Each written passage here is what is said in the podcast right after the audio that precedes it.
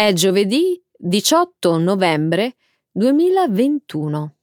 Benvenuti a un nuovo episodio del nostro programma settimanale di livello intermedio News in Slow Italian. Un saluto a tutti. Ciao Alessandro. Ciao Carmen. Un saluto a tutti. Carmen, la carenza di rifornimenti a livello mondiale ha colpito anche te?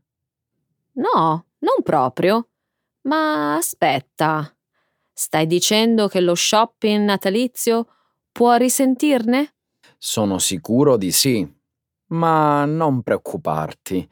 Ho una splendida idea regalo da suggerire ai nostri ascoltatori. Una gift card per uno qualunque dei nostri programmi di lingua. Le gift card arrivano in pochi secondi nell'email e non vengono mai a mancare. È un ottimo punto. Poi un abbonamento al nostro programma è un regalo molto elegante. Adesso però cominciamo con gli annunci. Inizieremo il programma commentando l'incontro virtuale tenutosi lunedì tra il presidente cinese Xi Jinping e il suo omologo statunitense Joe Biden, nel tentativo di facilitare le relazioni tra i due paesi. In seguito discuteremo di una sentenza della Corte di giustizia europea, secondo la quale una legge approvata in Ungheria nel 2018 viola la legislazione europea. Poi parleremo di un nuovo studio pubblicato sulla rivista Nature in merito alle origini delle lingue transeurasiatiche. Infine, discuteremo di una relazione basata su una ricerca condotta dai ricercatori dell'Università della California, secondo cui le teorie complottiste non cambiano molto nel corso dei secoli. Perfetto, Carmen. Nella seconda parte del programma ci occuperemo del segmento Trending in Italy. Questa settimana parleremo della diffusione in Italia di una specie aliena di zanzara, originaria della regione asiatica, che ha la capacità di resistere alle temperature più fresche. Poi discuteremo di un articolo pubblicato sul quotidiano statunitense Washington Post che ha criticato il governo italiano per aver organizzato il summit del G20 all'Eur di Roma, un quartiere che porta molte testimonianze del ventennio fascista. Grazie Alessandro. Iniziamo la nostra discussione.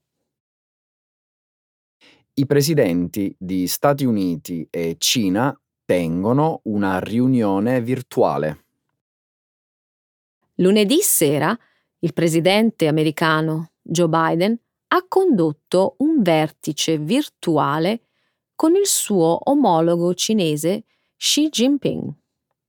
I colloqui sono stati concepiti per garantire che l'intensa competizione tra i due paesi non porti a un conflitto. Entrambe le parti hanno sottolineato le relazioni personali tra i due leader e il vertice è stato un tentativo di allentare le tensioni. Durante l'incontro, il presidente della Cina ha avvertito Joe Biden che incoraggiare l'indipendenza di Taiwan sarebbe come giocare col fuoco. Secondo Xi Jinping, infatti, la Cina è pronta ad adottare misure decisive se Taiwan intraprende passi verso l'indipendenza che oltrepassano le linee rosse di Pechino.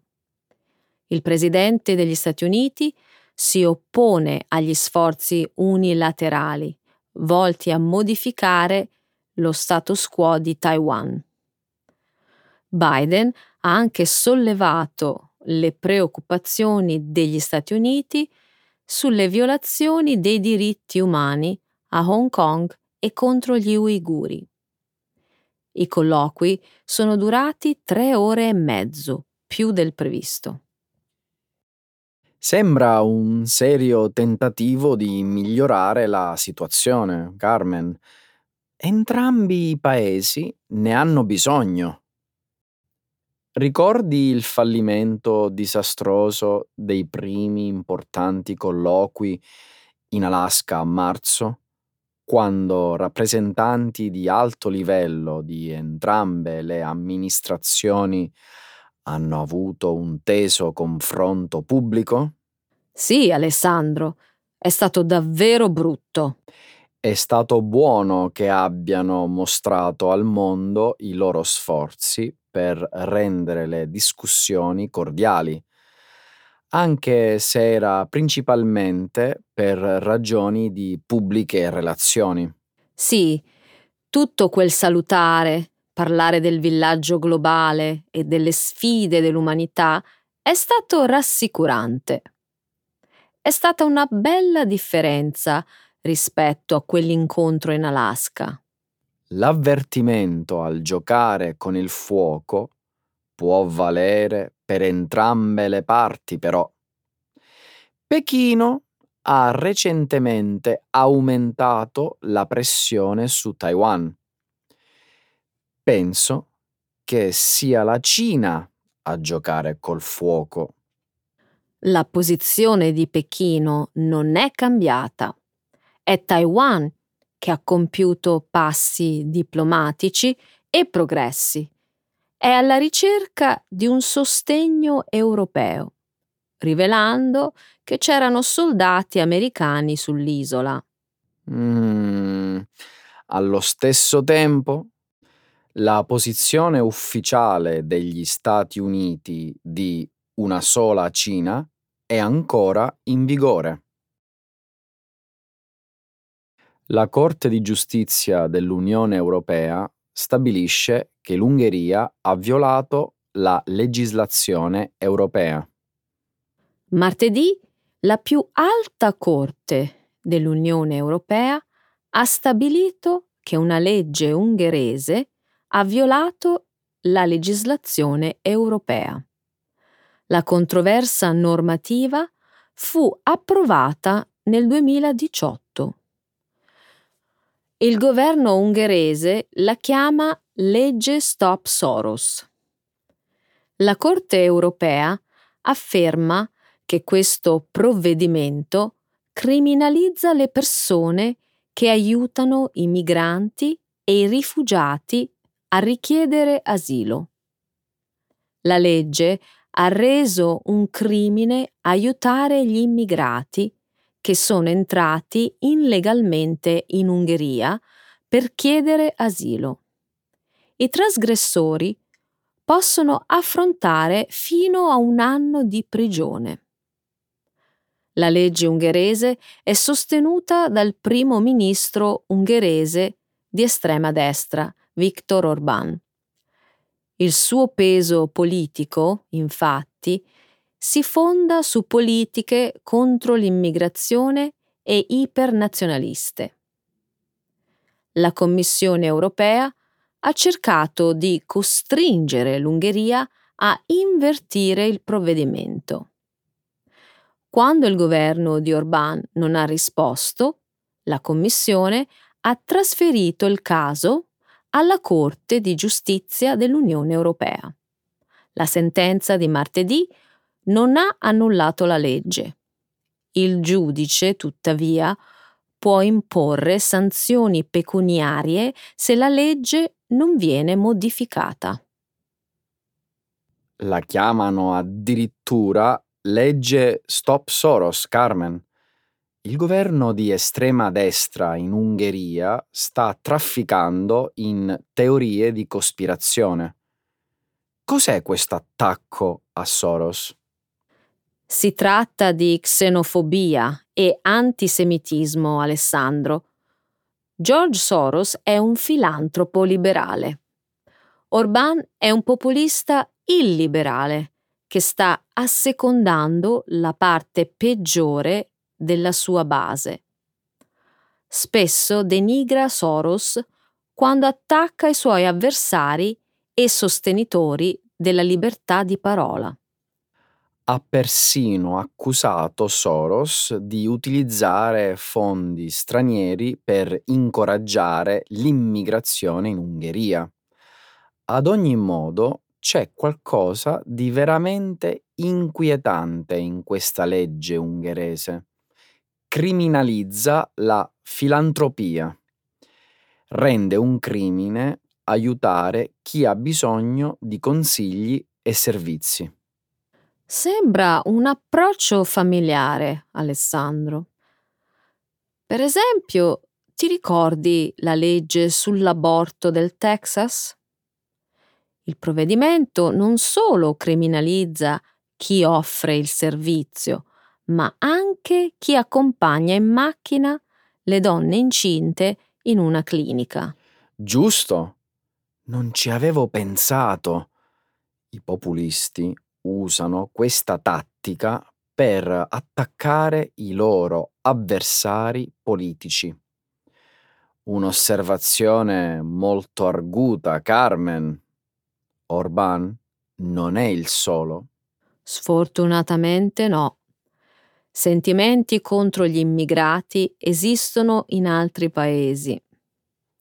La Polonia ha approvato una legge in ottobre che legalizza i respingimenti dei migranti al di là dei propri confini.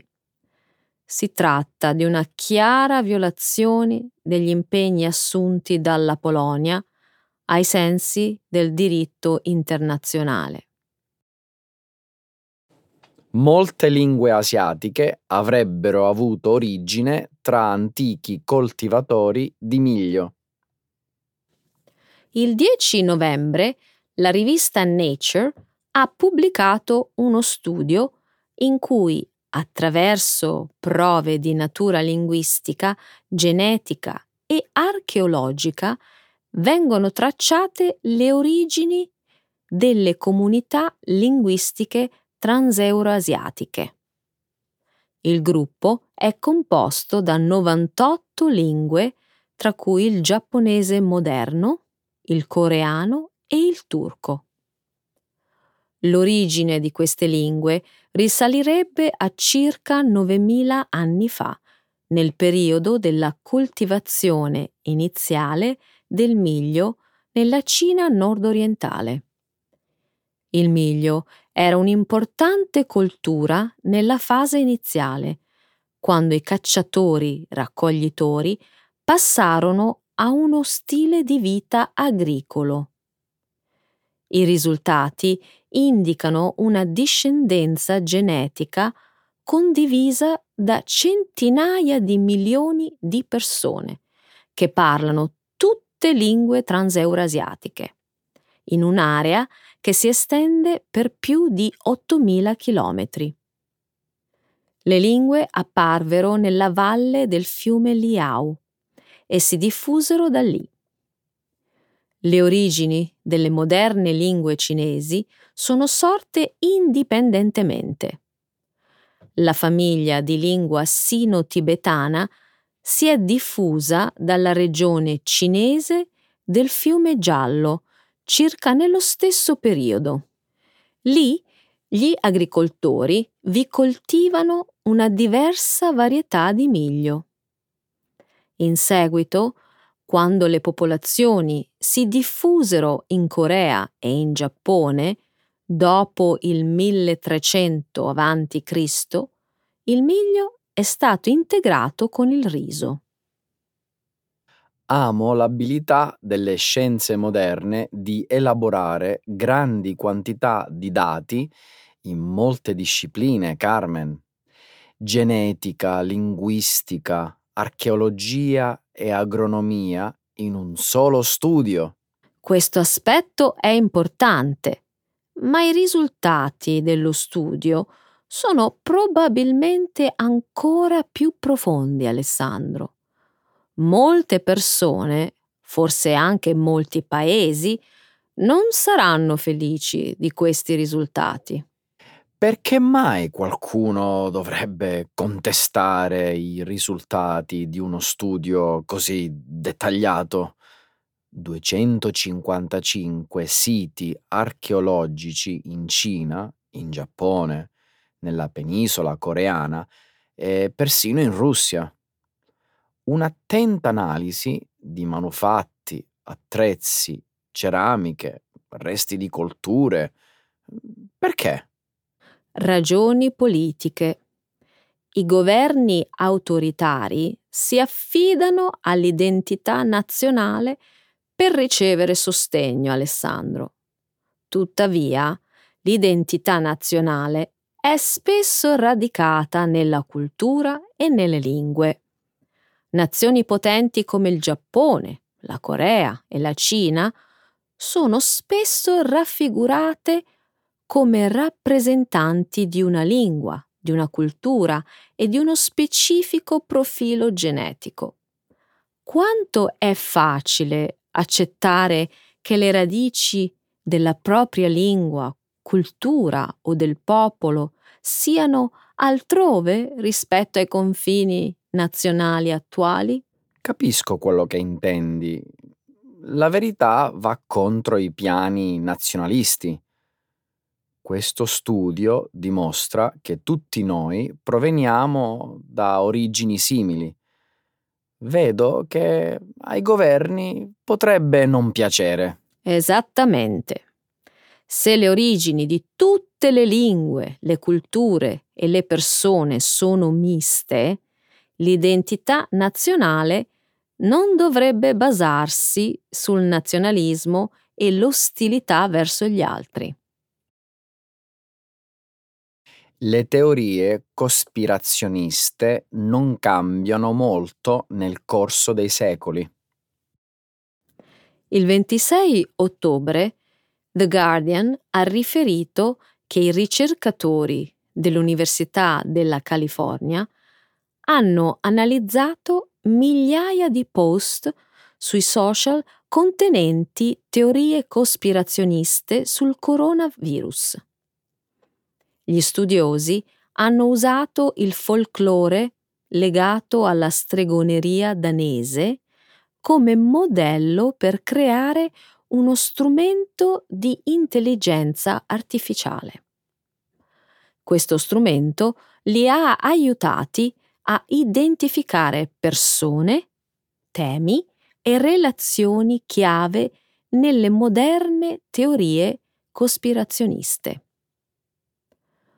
Una delle scoperte chiave è stata la connessione tra la tecnologia 5G, i vaccini contro il coronavirus, il controllo della popolazione, la tratta di bambini e la perdita della fertilità. A causa dei suoi progetti umanitari in Africa e delle sue origini nella tecnologia, Bill Gates è diventato un facile capro espiatorio di tutte queste teorie cospirazioniste, proprio come le streghe nella Danimarca del XVI secolo. In quel periodo molte persone innocenti, soprattutto donne, furono uccise nei processi per stregoneria. Oggi il coronavirus continua a causare inutili morti per l'esitazione di molti nei confronti dei vaccini. Secondo The Guardian, nella prima metà del 2021 il 98,8% delle morti per coronavirus in Inghilterra si è verificato tra persone non completamente vaccinate. Un'evoluzione simile è stata riscontrata anche in altri paesi. C'è una parte di me che vorrebbe solo ridere di queste stupide teorie cospirazioniste. Dopotutto, è divertente capire come nascono miti e leggende urbane. Gli autori dello studio, però, hanno ragione quando sottolineano che le teorie cospirazioniste causano danni reali. Le teorie del complotto non esistono nel vuoto. Si nutrono di paure. Se si ha abbastanza paura da credere in queste teorie, è molto probabile che ci si trovi ad agire in nome di quella paura. Stai dicendo che hanno paura di Bill Gates? No, hanno paura del potere che Gates potrebbe esercitare sulle loro menti come le streghe nella Danimarca medievale o gli anziani di Sion nel XIX secolo. Aggiungi i banchieri ebrei, le Nazioni Unite e George Soros alla lista. Sono tutti solo simboli, ma le paure rimangono le stesse. Esattamente. Ecco cosa trovo particolarmente affascinante in questo studio, Carmen. Nulla è cambiato dal Medioevo. Paura delle nuove tecnologie, della perdita della fertilità o dell'impotenza eh, causata da stregoneria e vaccini. È sempre una forma di gelosia nei confronti dei successi. Paura delle persone appartenenti a diversi gruppi etnici paura di chi segue religioni diverse. È sempre la stessa vecchia storia. Arriva in Lombardia la zanzara coreana che sopravvive al freddo. Nelle scorse settimane i quotidiani italiani hanno riportato con particolare enfasi la notizia della diffusione nel nostro paese di una specie aliena di zanzara che possiede la peculiarità di resistere ai climi più freschi. Si tratta della Aedes coreicus, più comunemente conosciuta col nome di zanzara coreana, perché individuata per la prima volta nella Repubblica di Corea.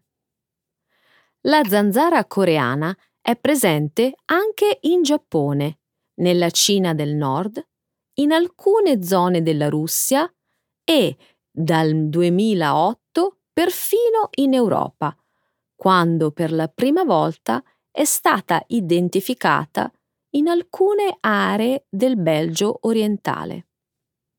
Pochi anni dopo è arrivata anche nel nostro paese. Le prime segnalazioni risalgono al 2011 in alcune zone collinari e di montagna del Veneto e del Trentino, luoghi in cui la presenza di zanzare è sempre stata scarsa. Adesso una ricerca condotta dall'Università degli Studi di Milano e pubblicata il 14 ottobre sulla rivista scientifica Parasites and Vectors, ha rivelato che la zanzara coreana è presente in diverse aree pedemontane e di pianura della Lombardia. La sua diffusione e la capacità di adattarsi molto bene a temperature più basse, 23-28 gradi centigradi, sta sollevando un po' di preoccupazione. Mamma mia, che pessima notizia! Immagina che gran noia avere le zanzare anche nella stagione autunnale e primaverile, oltre che in quella estiva. Certo, le zanzare poi, oltre a essere fastidiosissime, possono veicolare malattie negli animali e negli esseri umani, creando seri problemi. Al momento non si sa se la zanzara coreana sia più pericolosa delle specie già presenti nel nostro territorio. Dico bene? Vero, nonostante ciò, occorre mantenere una certa cautela. Il 20 ottobre il ricercatore del Dipartimento di Bioscienze dell'Università Statale di Milano, Paolo Gabrieli, ha spiegato al quotidiano Ad Kronos che al momento le informazioni su questo insetto sono scarse. Sappiamo che punge l'uomo, ha detto lo studioso, ma non sappiamo se punge anche gli animali o quale sia la sua preferenza. E allora? Non avere queste informazioni è un grosso rischio, in quanto certi animali trasportano patogeni. L'esempio che cita il ricercatore è il virus della febbre del Nilo, che circola negli uccelli migratori e che passa all'uomo tramite le punture delle zanzare. Una cosa è certa, Carmen. Con gli insetti la prudenza non è mai troppa. Puoi dirlo forte. In Lombardia lo studio italiano ha riscontrato la presenza di una grossa colonia di zanzara coreana in provincia di Bergamo. Ciò ha spinto gli scienziati a sospettare che una delle possibili vie d'ingresso della zanzara nel territorio possa essere l'aeroporto di Orio al Serio. Che l'insetto sia potuto giungere in Italia comodamente a bordo di un aeromobile come un comune passeggero mm, mi sembra una tesi un po' campata in aria. Per niente! Come tutte le specie aliene, anche la zanzara coreana potrebbe essere stata trasportata da altri luoghi infetti attraverso scambi commerciali e voli internazionali.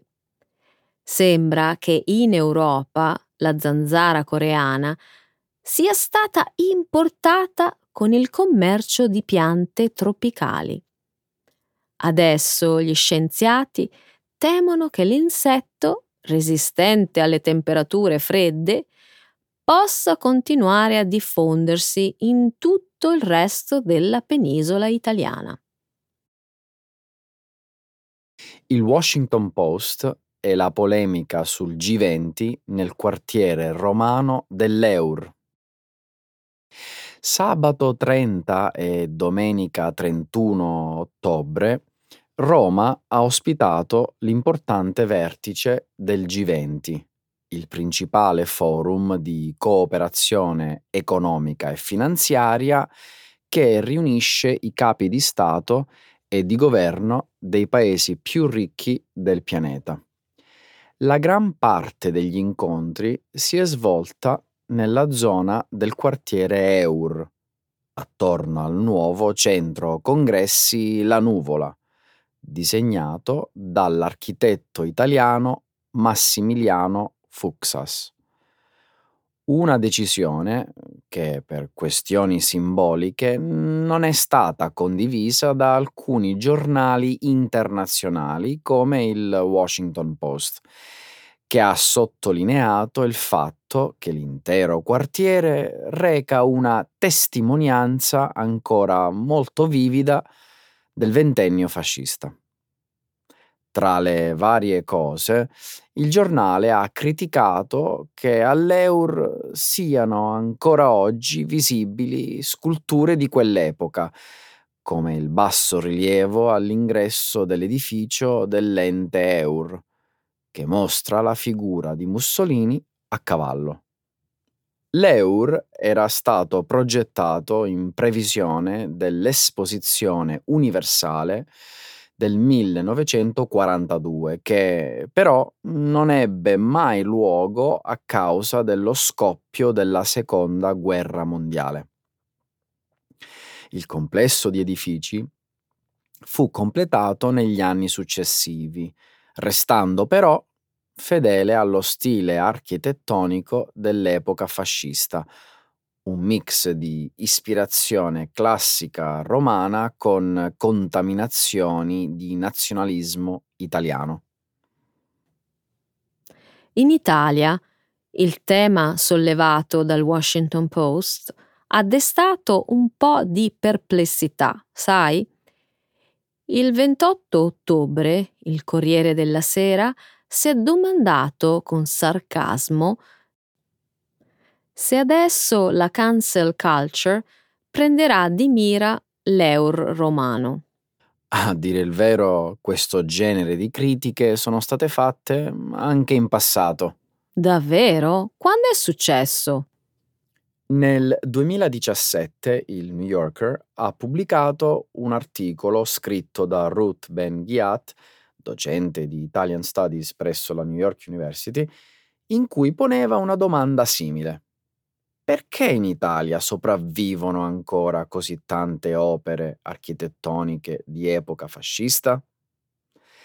L'autrice citava come esempio il Palazzo della Civiltà italiana, anche detto Colosseo quadrato, per alcune somiglianze architettoniche con il più famoso anfiteatro Flavio, situato nel cuore della città.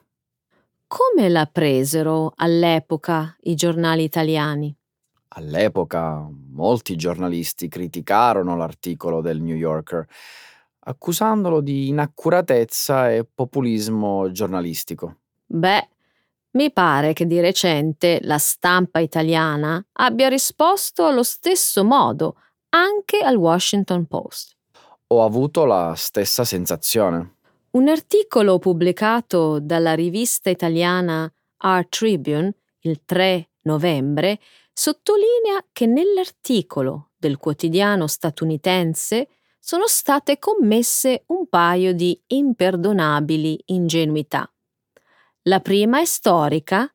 Come hai detto prima, l'Eur è stato completato nel dopoguerra e possiede numerosi edifici, alcuni molto belli e moderni, come la nuvola di Fuxas. Concordo. E la seconda ingenuità in cosa consiste? Ammesso che il quartiere Eur abbia comunque un'impronta fascista, sostiene Art Tribune, considerare gli eventi che vi si svolgono come segnati da questa storia è come voler immaginare una iniziativa che si svolge nell'antico Colosseo, macchiata dai sacrifici dei martiri cristiani. Il ragionamento non fa una piega. Se dovessimo eliminare tutti gli edifici, le statue e testimonianze storiche che ricordano epoche molto crudeli e sanguinose, saremmo costretti ad abbattere mezza Roma. A mio avviso, organizzare il G20 in un quartiere progettato nel ventennio non vuol dire necessariamente condividere gli ideali del fascismo.